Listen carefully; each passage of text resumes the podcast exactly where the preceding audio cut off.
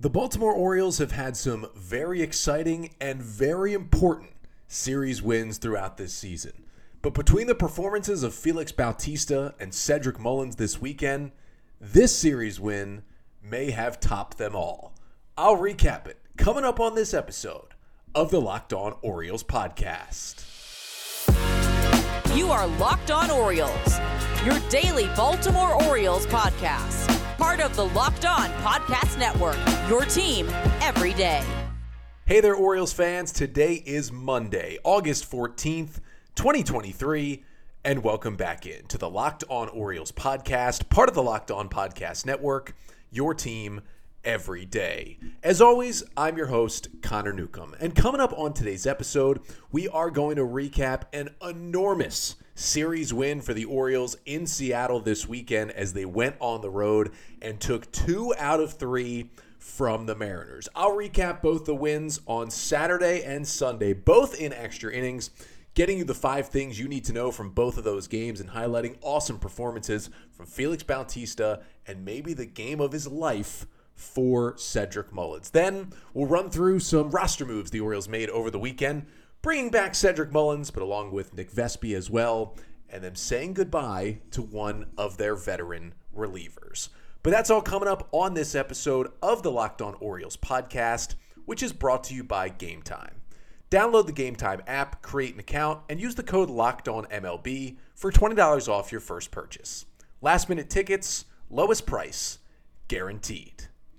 So we jump right into it today. A series win for the Orioles over the Seattle Mariners, taking two out of three from the M's on the road this weekend. Now, it didn't start out too well. Orioles lost the Friday night game 9 to 2, but they came back with a vengeance, winning 1 0 in 10 innings on Saturday night and winning an absolute thriller 5 to 3 in 10 innings on Sunday to take 2 out of 3 and take the series win and clinch the season series, winning four out of six against Seattle this year. With the two wins, the Orioles on the season now 73 and 45.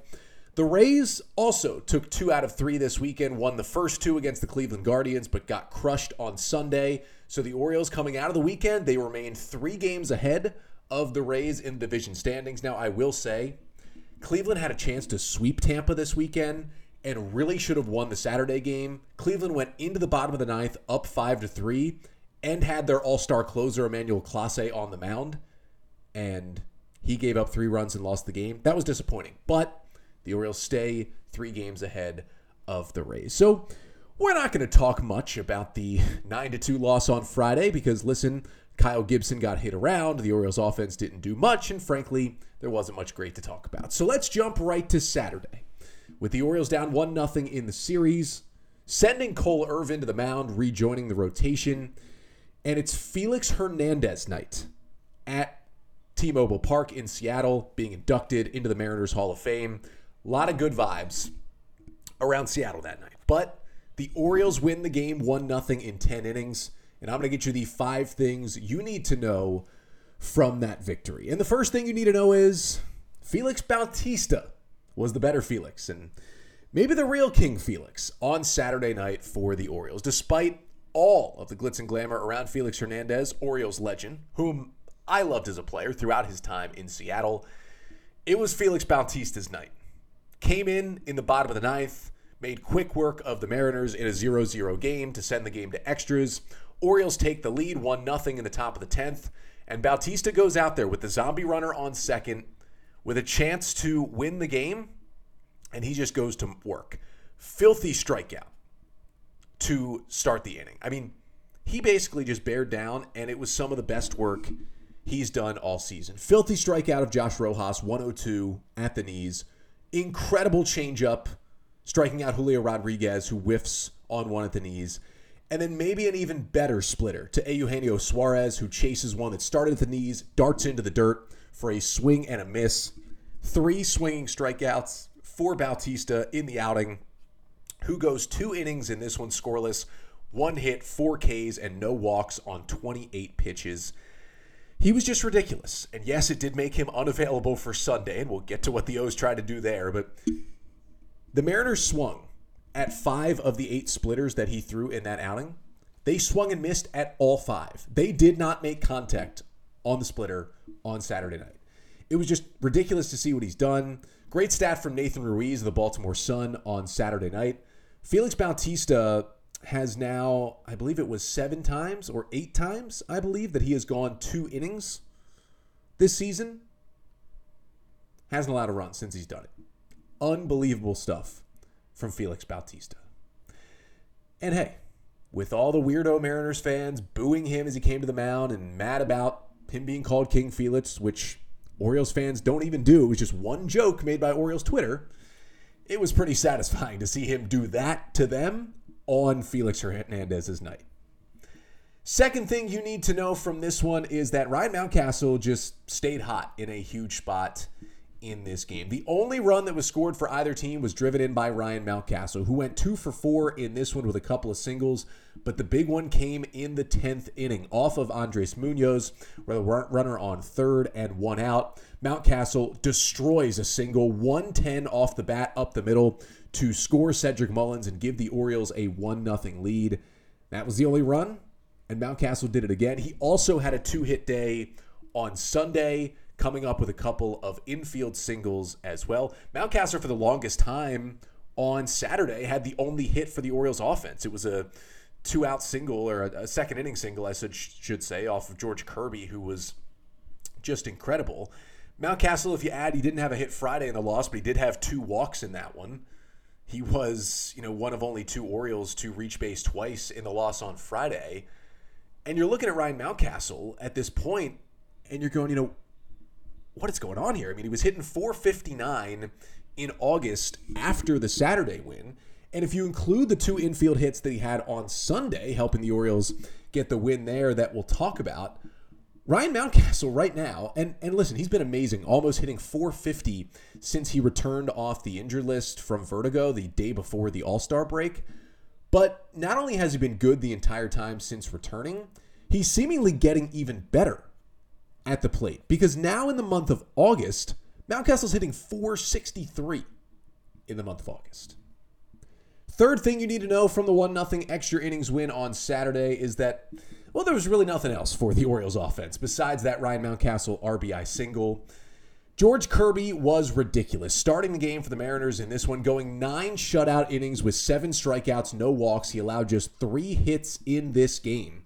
Orioles only had four hits as a team. They got three in nine innings against Kirby, had just five hard hit balls against him. George Kirby is the truth. He's one of the best young pitchers in all of baseball right now, and he certainly showed it off on Saturday. The Orioles just had no business against him in those nine innings. It was fun to watch.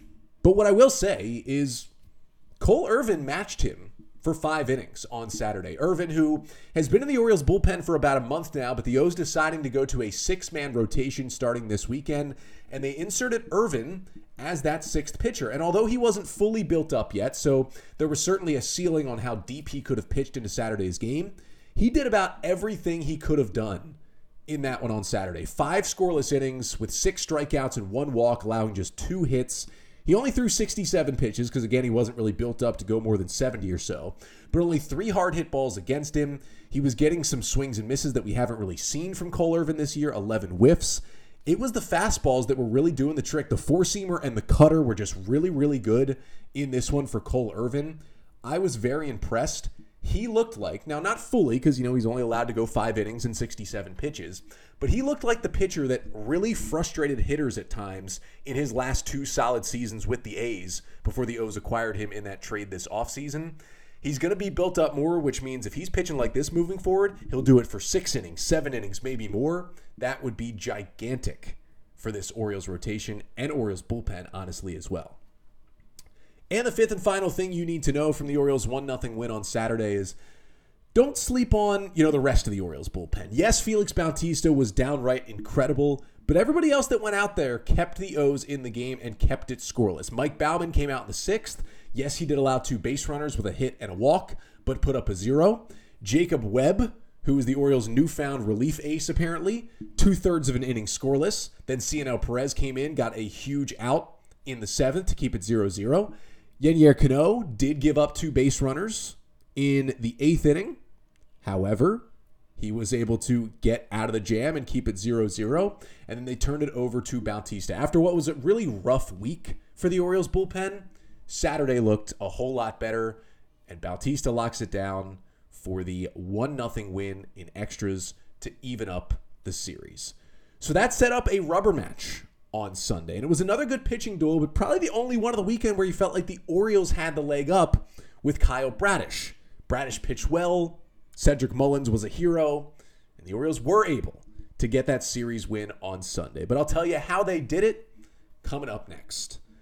But first, this episode of the Locked On Orioles podcast is brought to you by Game Time. This point, I love Game Time because it is the spot where I get a lot of my Orioles tickets. Buying tickets to your favorite events shouldn't be stressful. And Game Time, well, it's the fast and easy way to buy all the tickets for all the events you want to go to, including the Baltimore Orioles. They've got killer last minute deals on tickets right before the game. I mean, they've got these flash deals at game time where it could be 30 minutes before first pitch. You could be standing outside Eutaw Street. You could buy the tickets with a flash deal. They can be sent to your phone in seconds right on the app. And you can walk into the ballpark, get it scanned, go in there, have a great time at Oriole Park. And you always get the best price with the game time guarantee. If you find tickets in the same section and row for less, Game Time will credit you 110% of the difference. So snag the tickets without the stress with Game Time. Download the Game Time app, create an account, and use code LOCKEDONMLB for $20 off your first purchase. Terms apply. Again, create an account redeem code LOCKEDONMLB for $20 off. Download Game Time today. Last minute tickets, lowest price, guaranteed. So the Orioles were able to win the series over the Mariners this weekend, losing game one on Friday, but coming back to win it 1 0 in 10 innings on Saturday, and they set up that rubber match on Sunday. Didn't have Felix Bautista after 28 pitches and two innings on Saturday. But of course, it had to go to extra innings, didn't it? But the Orioles prevailed with a 5 3 win in 10 to take the series. And I'm going to get you the five things you need to know from the Orioles win on Sunday. And the first thing you need to know is Cedric Mullins maybe had the game of his life in an Oriole uniform. And he didn't enter the game until the sixth inning. And oh, yeah, I'm including the game earlier this year in which he hit for the cycle in an Orioles win. But he impacted this game in such a way that this will be remembered, as Kevin Brown said at the end of the broadcast, as the Cedric Mullins game. Let's start with hey, he comes into the game in the sixth inning. Defensive replacement for Ryan O'Hearn. Austin Hays, who started in center, moves to left. Mullins gets in there in center after he had come back from his injury this weekend. Started in center the first two games, but was on the bench for Sunday and then comes in there. And you don't hear from him too too much until the ninth inning. With Felix Bautista unavailable, the Orioles leading 3 to 2 after scoring a run in the top of the ninth. They turn it over to Mike Baumann. Now, it was a little surprising they didn't go to Shintaro Fujinami for the save, but honestly, I wasn't super surprised they went to Mike Baumann. Baumann gets a pop out of the first batter, Teoscar Hernandez, and then Ty France hits a ball a long way to center field. Off the bat of France, 103. Looks like it's going to be a homer. Cedric Mullins tracking back to right center field, and he makes an incredible leaping catch, glove over the wall to take away a home run for the second out of the inning. Just an unbelievable catch by Mullins. Media asked him after the game, and he said, That's definitely in my top three defensive plays ever, and maybe number one. He was fired up. The team was fired up. What a freaking moment. What a play by Cedric Mullins. That is why he's so important to have back in this lineup and to have him healthy. But then something I don't think I've ever seen happened. So now there's two outs, and Dominic Canzone's coming up. Baumann first pitch outside fastball for ball one. You know, there's two outs, nobody on base, just needs one more out for his first career save. And then he throws a 97 mile per hour fastball right down the middle. And Canzone absolutely unloads a no doubter. 109 off the bat, 402 feet to right field to tie the game. I do not remember a bigger swing of emotions as an Orioles fan, at least this season, than those three pitches. It went Cedric Mullins homer robbery, keeps him in the lead. Ball one, home run to tie the game. I could not believe it. And Nick Vespi comes in, gets a ground out from Sam Haggerty to send the game to extras. So you're thinking, okay, what can they do now? Well, Cedric Mullins is due to come up in that 10th inning. And after an Anthony Santander ground out, pushed Gunnar Henderson to third, the zombie runner with one away, Mullins roped a pitch down the right field line, and it looked like it was a homer. And then it went foul by about six inches. And you're thinking, that was the chance to take the lead. Wait, maybe it wasn't. Because then Mullins gets another 96 mile per hour fastball in the middle of the plate from Trent Thornton. And this one he hammers into right field stands, but fair. A two run homer for Mullins, his first since coming off the IL, his first hit on the weekend since coming off the IL. 100 off the bat, 364 feet to give the Orioles a 5 to 3 lead. Has anybody else had a more impactful back to back half innings in baseball history than Mullins had right there? I mean, it was insane. And he gives the O's the lead. Just incredible, incredible stuff from Cedric Mullins. You absolutely cannot escape him. Second thing you need to know from the O's 5 to 3 win in 10 innings on Saturday is that it was an amazing bounce back performance from Shintaro Fujinami, who at this point, I think we can just expect a pattern from Fuji. It'll be great outing, bad outing, great outing, bad outing. You think back to last Sunday against the Mets. Maybe the best one inning outing we've seen from any Orioles pitcher this year. Came one pitch away from an immaculate inning, went 1 2 3 with two strikeouts, throwing 103. Then fast forward to Wednesday night, as um, he looked, I'll say, a little different against the Astros. Got two outs, then walked three batters in a row, and all of them scored as inherited runners. Then come back to Sunday with the Orioles leading five to three going into the bottom of the tenth. The only three pitchers in the bullpen were Felix Bautista, 28 pitches Saturday, not available, Jacob Webb, who was warming earlier in the game but had thrown back to back days. And we know Brandon Hyde really doesn't like to throw relievers three days in a row. So your option was Fujinami. And what does he do? Come up with his first career save in either MLB or NPB in Japan. That's how big of a moment it was for Shintaro Fujinami. Now, he wasn't facing the tippy top of the order, but he goes 3 0 to Dylan Moore to start the inning with the zombie runner on second and a two run lead. James McCann goes out there, settles him down, and what does he do? Blows three straight fastballs by Moore for the strikeout, gets Mike Ford to fly out, and then on a 101.2 mile per hour fastball, gets Julio Rodriguez to ground out to short to end the game. No walks, retires all three batters he faces, gets his first career save. It's still going to be a roller coaster ride for Fuji and his Orioles bullpen down the stretch, but it's nice to note at the very least he can have outings like this too, where he locks down an Orioles win and a series win. Third thing you need to know from this one Kyle Bradish was great again. It's kind of going to get lost in this game because of all the heroics, all the craziness that happened in the final few innings. But Bradish just continued what has been an amazing last couple of months for him in an Orioles uniform. Just has continued to be really the Orioles' ace at this point. Six innings, two runs on five hits with seven Ks and a walk, no home runs allowed. And he just was able to roll through that Mariners order. And Bradish now has a 2.65 ERA in his last 17 starts. Hat tip to Nathan Ruiz of the Baltimore Sun for that one. It's just really good stuff. I mean, he gives up a run in the third, gives up a run in the fifth, and that was really all she wrote for Kyle Bradish 15 whiffs for him, nine whiffs on 16 swings on the slider. I just trust him so much. Every time he goes out there to start for the Orioles, I trust him a lot. And he showed it off again on Sunday. Fourth thing you need to know from this one James McCann's just swinging a super hot bat right now. And, and yeah, he's not going to play every day, but McCann gets the start behind the dish on Sunday with the day game after a night game on Sunday. Adley was DHing in the leadoff spot. And McCann's just hitting right now. And the O's are catching lightning in a bottle a little bit with James McCann, who was hitting under 200 for most of the year. But he goes one for two with a single and two walks in this game and a run scored, now up to hitting 236 on the season. McCann now hitting 529 with an OPS over 1300 in the month of August. He's going to cool off again at some point, but this is incredible what we're seeing from James McCann at the plate, and he's still been great defensively behind the dish. Just night and day from what the O's got from Robinson Chirinos as their backup catcher for Adley last year. And it's just those little things like James McCann hitting right now that are helping this O's team play so well.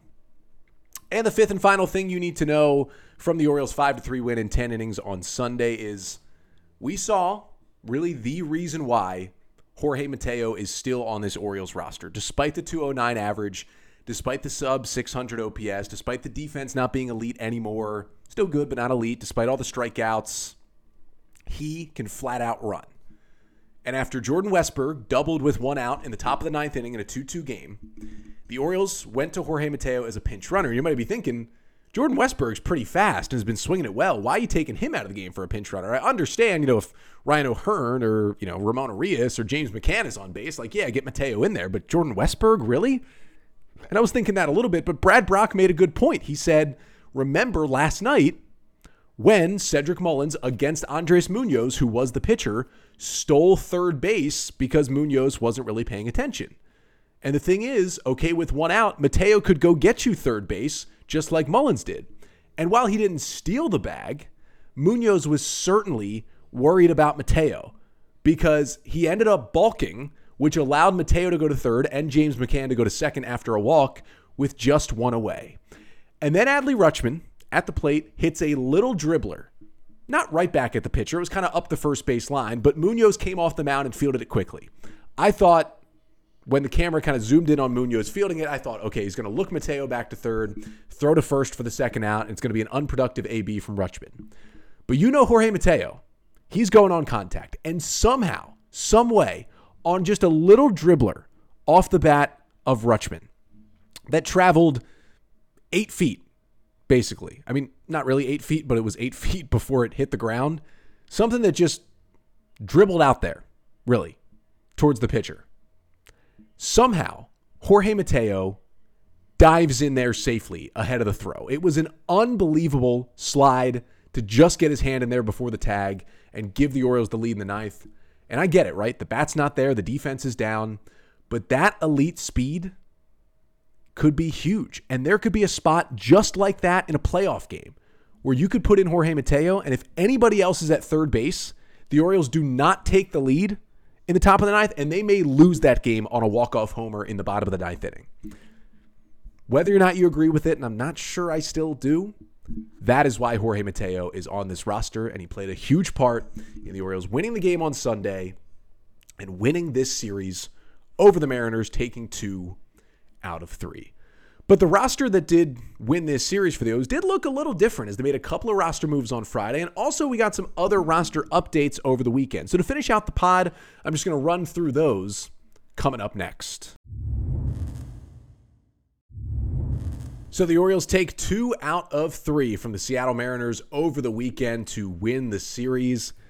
But they are staying right here on the West Coast. No days off here, at least for now, in this nine game West Coast trip. And they are right back to it coming up tonight against the San Diego Padres and their old friends, Manny Machado and Ryan Flaherty, who is still a coach on the Padres staff. This Padres team, I don't know what's going on there. They just lost two of three in Arizona. They're now 56 and 62 on the season. They're five and a half games out of the NL wildcard right now, which isn't super strong just been a disaster season for the Padres. Not as much of a da- disaster as the Mets. Like the Padres are still in it, but it has not been good.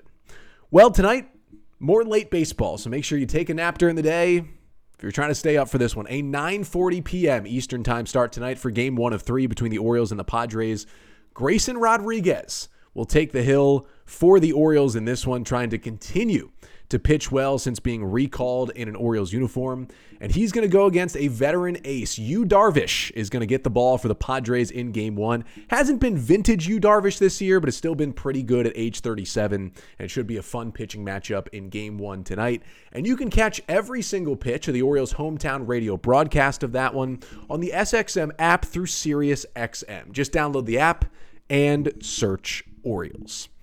But before we get to game one between the Padres and the O's, I want to get to a couple of roster moves that were made over the weekend to update you here on a Monday pod. And we'll start with the big Friday move, which, of course, paid off hugely in the Orioles win on Sunday that we just talked about. Cedric Mullins was activated off the IL with that groin issue that put him on the injured list for about a month for the second time this season.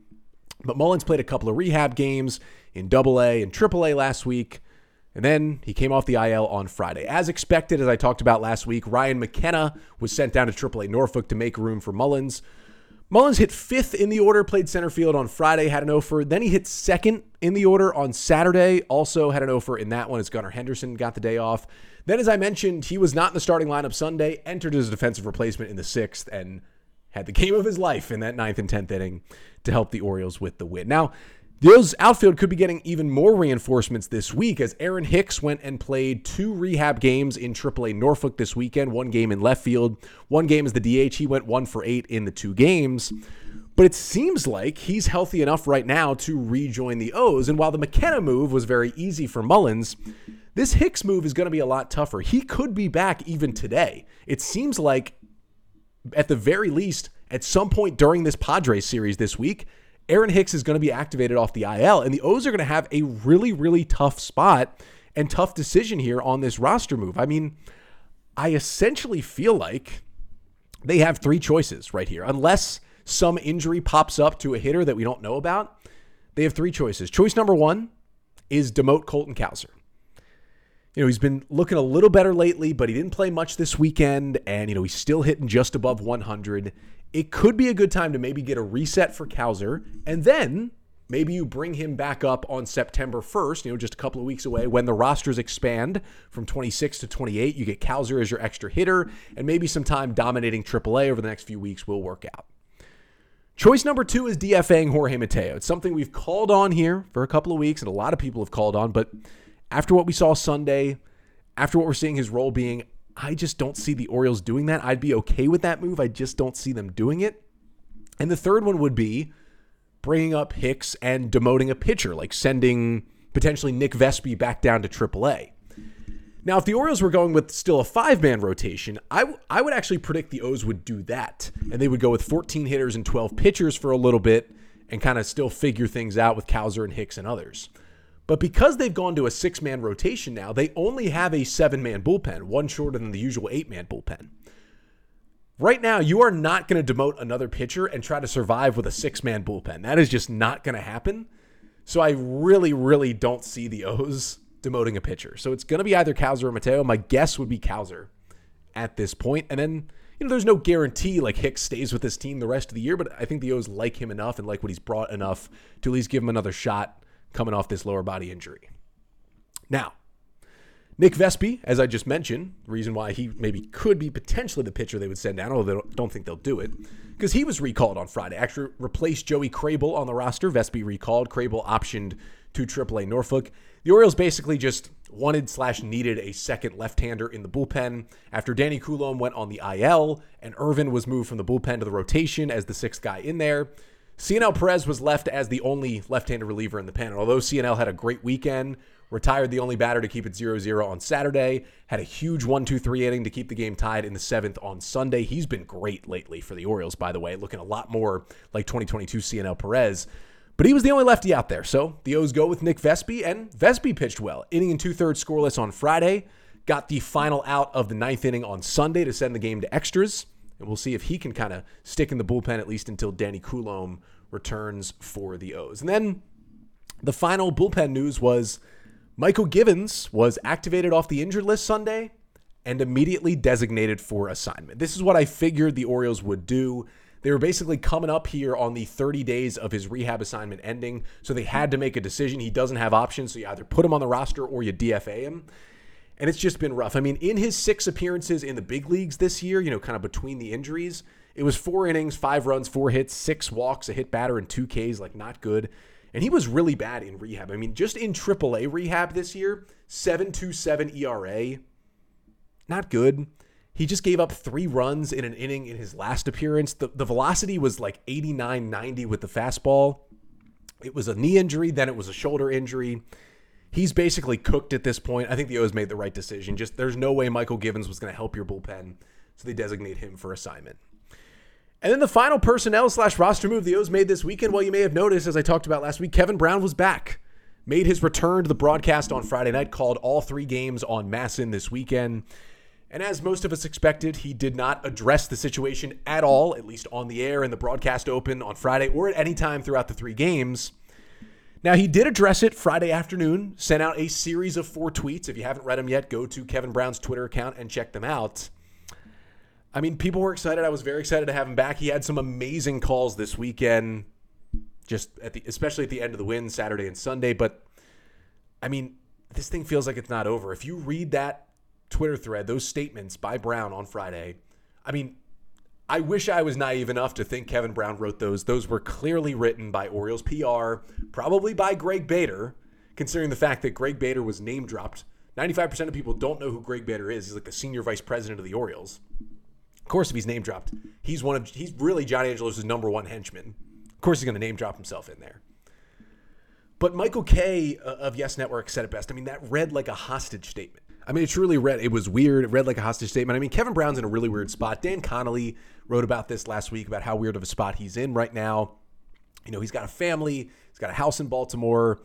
You know, he clearly loves it here. Clearly wants to call games for these first place Orioles. Wants to keep this job and knows if he does anything but what the Orioles ask him for the rest of the year, they're going to fire him. And there's still a chance they would even move on from him this offseason. So if he wants this job, I get it. He's got to basically please the bosses. But when the bosses are that insane and that horrible, like John Angelos, it's a really tough spot he's in. I get what he did. Again, he did not write that statement. I think we all know that. But it'll be interesting to follow this along. Hopefully, at least for the rest of the season, nothing else comes up.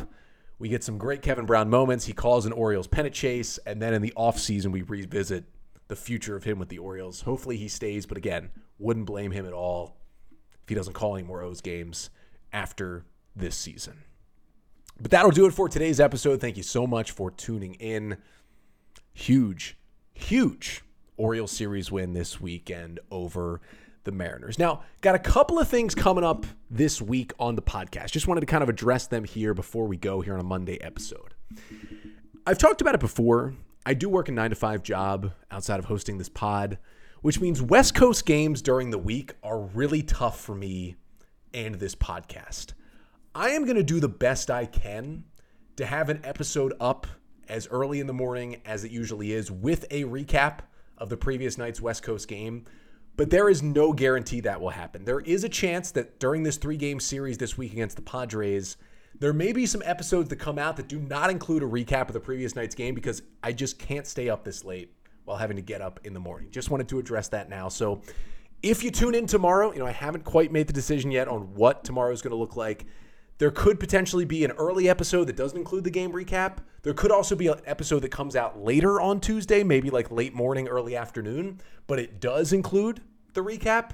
Just play it by ear. Look for updates at Locked On Orioles on Twitter. Again, these West Coast midweek games are tough for me, but I will do the best that I can. And also on tomorrow's episode, do know we'll announce the giveaway here for getting to 4,000 subscribers on YouTube. So make sure to subscribe to Locked On Orioles on YouTube to be entered for that giveaway. But that'll do it for today's episode. Again, I'll be back tomorrow with no matter what, some Orioles content. Until then, I'm Connor Newcomb, and this has been the Locked On Orioles podcast, part of the Locked On Podcast Network. Your team every day.